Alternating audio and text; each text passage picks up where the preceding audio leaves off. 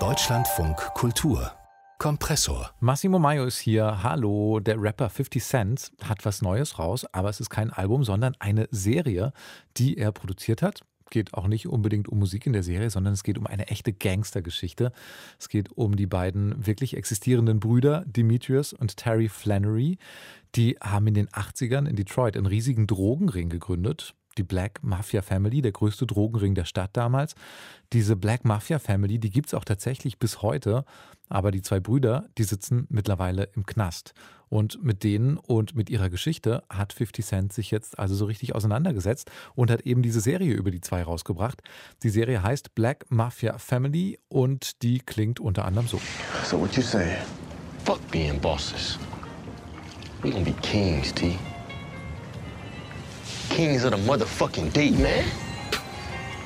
See it, touch it, obtain it. Wir wollen keine Bosse sein, sondern Könige. Was das genau für eine Serie ist, darüber habe ich gesprochen mit Jenny Zilker, die sich das für uns angeschaut hat. Und ich habe sie erstmal gefragt, was das denn genau für eine Geschichte ist über diese zwei Brüder, die da erzählt wird. Ja, also ähm, wir Journalisten durften erstmal nur die ersten vier von den acht Folgen sehen. Aber es wird so ein bisschen die Entstehung dieses Drogen- und Geldwäscherings oder dieser kriminellen Vereinigung erzählt. Und die Serie spielt halt in den 80ern. Da hieß diese Black Mafia Family BMF noch 50 Boys, weil die Boys ihre Drogenpäckchen für 50 Dollar verkauften und diesen Preis dann so ganz stolz und frech als dicke Goldkette um den Hals trugen. Aber man kämpfte eben auch noch stark um die Gebiete. Es gibt auch immer wieder kurze oder längere Rückblenden in die Kindheit von Demetrius, Meach Flannery und Terry Flannery, also den Brüdern. Und das schwierige Verhältnis zu ihren gläubigen Eltern, die natürlich von den Career Choices ihres Nachwuchses nicht wirklich begeistert sind, wird erzählt. Vor allem wird dann auch Terry, der jüngere und etwas zweifelndere Bruder, angeschossen und ganz schwer am Auge verletzt. Er wird dann wieder, aber in der Serie geht es äh, vor allem darum, wie Meach, also der Anführer, auf dessen Memoiren das alles basiert und der auch ab und an als gottgleiche, auktoriale Off-Stimme zu hören ist. Also wie Meach versucht herauszubringen, wer seinen Bruder angeschossen hat, die Konkurrenz auszuschalten und gleichzeitig seine Macht als Drogenkartell auszubauen. Wie gesagt, ist eine Serie von 50 Cent. Der hat die produziert. Was hat ihn denn an diesem Stoff gereizt? Ja, die Geschichte war und ist erstmal als Filmsujet interessant, wegen der klassischen, also kennen wir ja Outlaw, Outlaw Gangsterfamilien oder, oder Aufsteiger-Thematik. Die wird ja überall gerne erzählt, egal ob bei den Sopranos oder auch hier mit den Berliner Sass-Brüdern oder bei The Crays, diesem Film über die Cray-Brüder. Aber die Black Mafia Family hat sich in den 2000ern tatsächlich auch noch ganz massiv im Musik, äh, genauer gesagt im Hip-Hop-Business umgetan. Und die Brüder haben angefangen, Bands zu produzieren und zu managen. Young Jeezy zum Beispiel. Ähm, mit Jay-Z hatten sie auch zu tun. Das diente unter anderem natürlich dazu, das Ganze um das das Drogengeld zu waschen. Aber nebenbei repräsentierten sie damit tatsächlich diese Original Gangsters, über die ja immer wieder alle gern rappen und die in dieser Szene ohne Ende gefeiert werden, eben wegen des Lifestyles mit Lowrider-Autos und Bikini-Frauen und Party-Exzessen. Ein Leben wie ein Rap-Video quasi. Und das fand Curtis Jackson, äh, alias 50 Cent, natürlich immer beeindruckend. Der ist dann wohl zum Meach gegangen, also er ist auch sowieso Filmproduzent, muss man wissen. Ne? Mhm. Er ist dann zum Meach gegangen, der immer noch im Knast sitzt. Der Bruder ist inzwischen raus, aber der Meach sitzt immer noch im Knast und hat sich mit ihm angefreundet und ihm die Rechte für die Geschichte abgekauft und dann eben mit der Hilfe von äh, versierten Drehbuchautoren, ProduzentInnen und anderen Fernsehmenschen die Serie produziert, die übrigens auch gerade um eine zweite Staffel verlängert worden ist. Und spannenderweise hat er es ja wohl auch geschafft, den Sohn von diesem Meach, der da im Gefängnis sitzt, äh, für diesen, diese Serie zu begeistern, weil der spielt jetzt den Hauptdarsteller, also der Sohn von einem, genau. der da im Knast sitzt. Macht das einen Unterschied für die Serie? Absolut, das ist sozusagen der Coup. Also Meach äh, wird von Demetrius Meach, Flannerys Sohn Meach Jr. gespielt.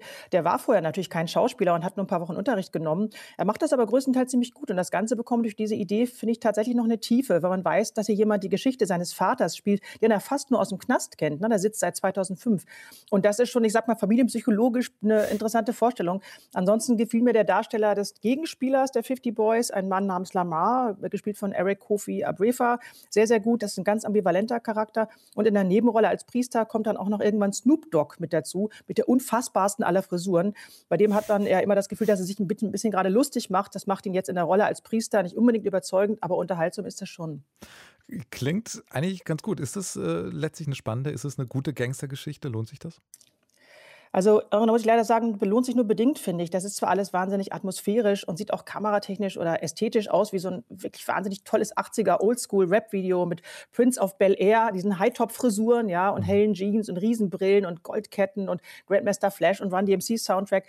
Aber was die Brüder, vor allem Meech, umtreibt, also man mag mich spießig nennen, aber das sind ja Gangster, die sich bewusst für dieses Leben mit Gewalt und Drogenhandel entscheiden und massiv anderen Menschen schaden. Und da schafft es die Serie, ähm, tatsächlich kaum deren Motive sinnvoll zu erzählen. Und mit sinnvoll meine ich, dass man die beiden Protagonisten, vor allem Michi, eigentlich verstehen und mögen soll, damit man ihm eben folgen möchte. Das klappt leider kaum. Es werden zwar viele, ähm, es werden viele bildliche und inhaltliche Klischees aufeinander getürmt, dicke Hosentypen, die eigentlich nur in N-Wörtern und Bitches sprechen und die Frauenrollen sind relativ lahm und auf das Sorgenvolle oder den Sex reduziert.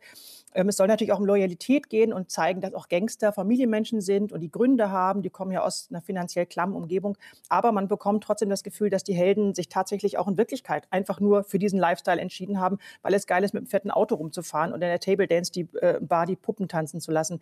Das macht es vielleicht authentisch, aber eben nicht mehrdimensional. Das ist eher simpel. Und dazu kommt, dass in manchen, manche Szenen überflüssig gewalthaltig und auch gewaltästhetisierend sind und auch ein paar inszenatorische Ideen fehlen. Eigentlich wird die Handlung vor allem durch Quatschen weiter weitergetrieben. Also als Fazit unterm Strich hat mich die Serie trotz der Stärken eher abwechselnd ein bisschen gelangweilt und ein bisschen genervt.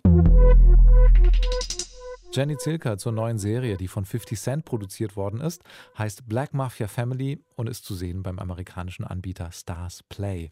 Haben wir vorgestellt hier im Kompressor Podcast.